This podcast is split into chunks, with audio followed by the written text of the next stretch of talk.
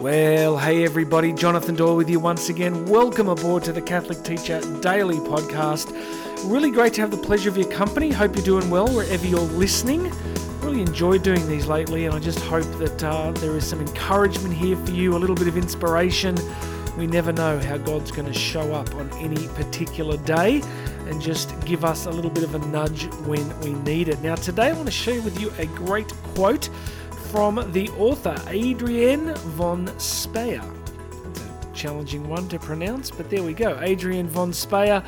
This one really jumped out at me, and I'm going to give this a scriptural basis as well. I hope it's a blessing to you. It's very simple. She says this The first step in learning to love others is the attempt to understand them. The first step in learning to love others is the attempt to understand them. Now, I want to put this in the context of uh, difficult students. I mean, as teachers, we don't have any problem loving those students that are just easy to love. They're just engaging and polite. And my eldest daughter's like that. She's uh, she just loves to learn. She's incredibly respectful and well behaved. Um, she's just beautiful. So she's the kind of student that if she sits in your class, if you had like 20 or 25 of those sort of students, you'd be like, How good is this? I love every single day of teaching. But of course, we don't get 25 or 30 of those kind of students, and we definitely don't get a whole staff room or faculty lounge full of people that are always instantly able to love. Sure, we all know those people. I think of a priest who was here for dinner the other night. He's one of God's really special people. He's just the most um, humble, relaxed, joyful, simplistic person. Everybody loves them. But what we want to be able to do is what do we do with those people that are hard to love? Those students, those colleagues, those parents. So, this is the great quote from von Speyr, who says that the first step in learning to love, notice there's the implication there that this is something we learn. We don't instantly do it. It's not like jumping on a bicycle, you know, like, well, sorry, it's a lot like jumping on a bicycle. It's something we learn. We didn't all get on a bicycle and just absolutely nail it the first time. I can remember teaching my kids to ride and just how long it took to, to slowly get them confident and comfortable. So, the ability to love people is something that we learn and get better at as we go through life.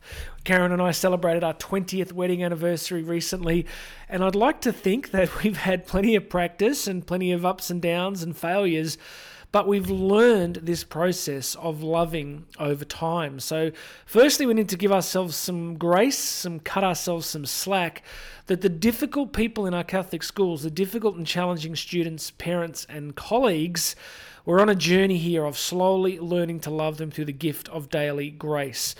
But what von Speyr, von Speyr is getting at here is this, this the crucial ingredient of seeking to understand them.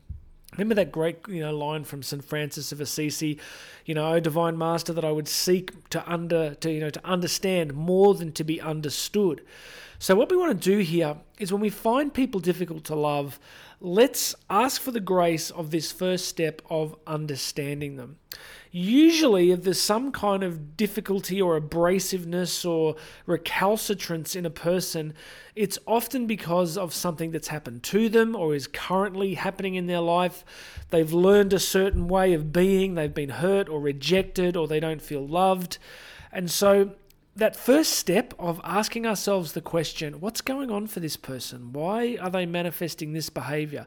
Remember that Aristotle was really big on this. You know, the uh, it's the first line of book eight of Aristotle's Nicomachean Ethics. I always memorize this because he said that, you know, all human action is action towards the good all human action is aiming at something. It's got this teleology, we call it. It's got this desire to bring about something. So when a student is difficult or a colleague is, you know, dismissive or abrasive, there's a reason behind it. Now, crucially, this does not mean we accept abusive or inappropriate behavior. Of course, we don't. One of the most crucial things about learning is creating a learning environment that's stable and safe. So, I'm not saying that any of us should put up with really difficult behaviors, but I think rather than seeing it as a turf war between us and a student or between us and a colleague, it takes a lot of grace and maturity to go, what is happening here?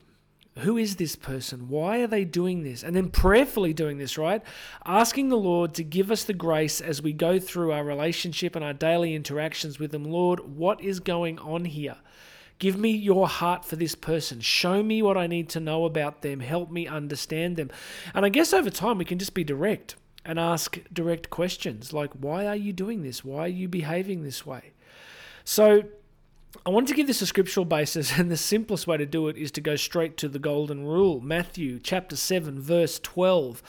Jesus says to us, So in everything, do to others what you would have them do to you, for this sums up the law and the prophets. Friends, we could spend a day on this. Like, for Jesus to say this sums up the law and the prophets. Now, what's the law? You know, the, the, the Mishnah, the Mosaic law that the Pharisees, for example, were operating under, had close to 620 provisions. There was roughly 300 do's and roughly 300 don'ts. So, you know, all, really devout Hebrews at you know the time of Jesus would be going around trying to make sure that they lived up to these 600 prohibitions or 600 uh, expectations. And of course, then you've got the entire prophetic tradition. So, what's Jesus saying here? It's radical. He's saying, You want to understand all of these 600 laws? You want to understand the entire prophets? Let me sum it up for you in a, in a phrase, in a sentence. Just do to other people exactly what you want them to do to you. So, let's link, link this back to Von Speyr, which is what? Understanding. What do we want people to do for us? You know, ever had a day where you're overtired or cranky or stressed? And you know, everything's going wrong. What do we crave from people? You know, we crave for them to cut us some slack. They, we pray that somebody is going to see through the difficult circumstance and be patient and gentle with us. You know, often my kids are still pretty young, and I think I told this story recently where, where it had been raining, and uh, my youngest daughter was in the car and she started screaming and I turn around, there's this massive spider. So for my American listeners here in Australia, it's just, yeah, look, just don't go outside and you'll be fine in Australia. Just never leave indoors. Because um, this thing was, you know, half the size of Texas and it was on her leg. And she lost it. And, you know, I whacked the spider, got rid of that, and I grabbed her and brought her into the front seat of the car and just held on to her and calmed her. And, you know, I'm no super perfect parent, but I know psychologists say that as a child, if you have experiences of a strong, grounded parental figure, being with you in a traumatic experience, you can, you know, often bypass a lot of the suffering and trauma that can happen in, in childhood. And what is that? It's a, it's an aspect of understanding. It's like she goes through this horrible experience, but she's understood. She's held in that. And I wonder if in behavior management we could begin to say, okay, how do I, as a Catholic teacher, how do I, as a, as a Christian, how do I stay grounded and seek to understand what this person needs? Not justifying toxic behaviors, but seeking first to understand. And that's what Stephen Covey did, right? Remember Stephen Covey's famous Seven Habits book? I mean, what was his what was principle number 1? Seek first to understand. All right, I hope that's going to be useful as you go into your days, you deal with difficult colleagues, as you deal with difficult students.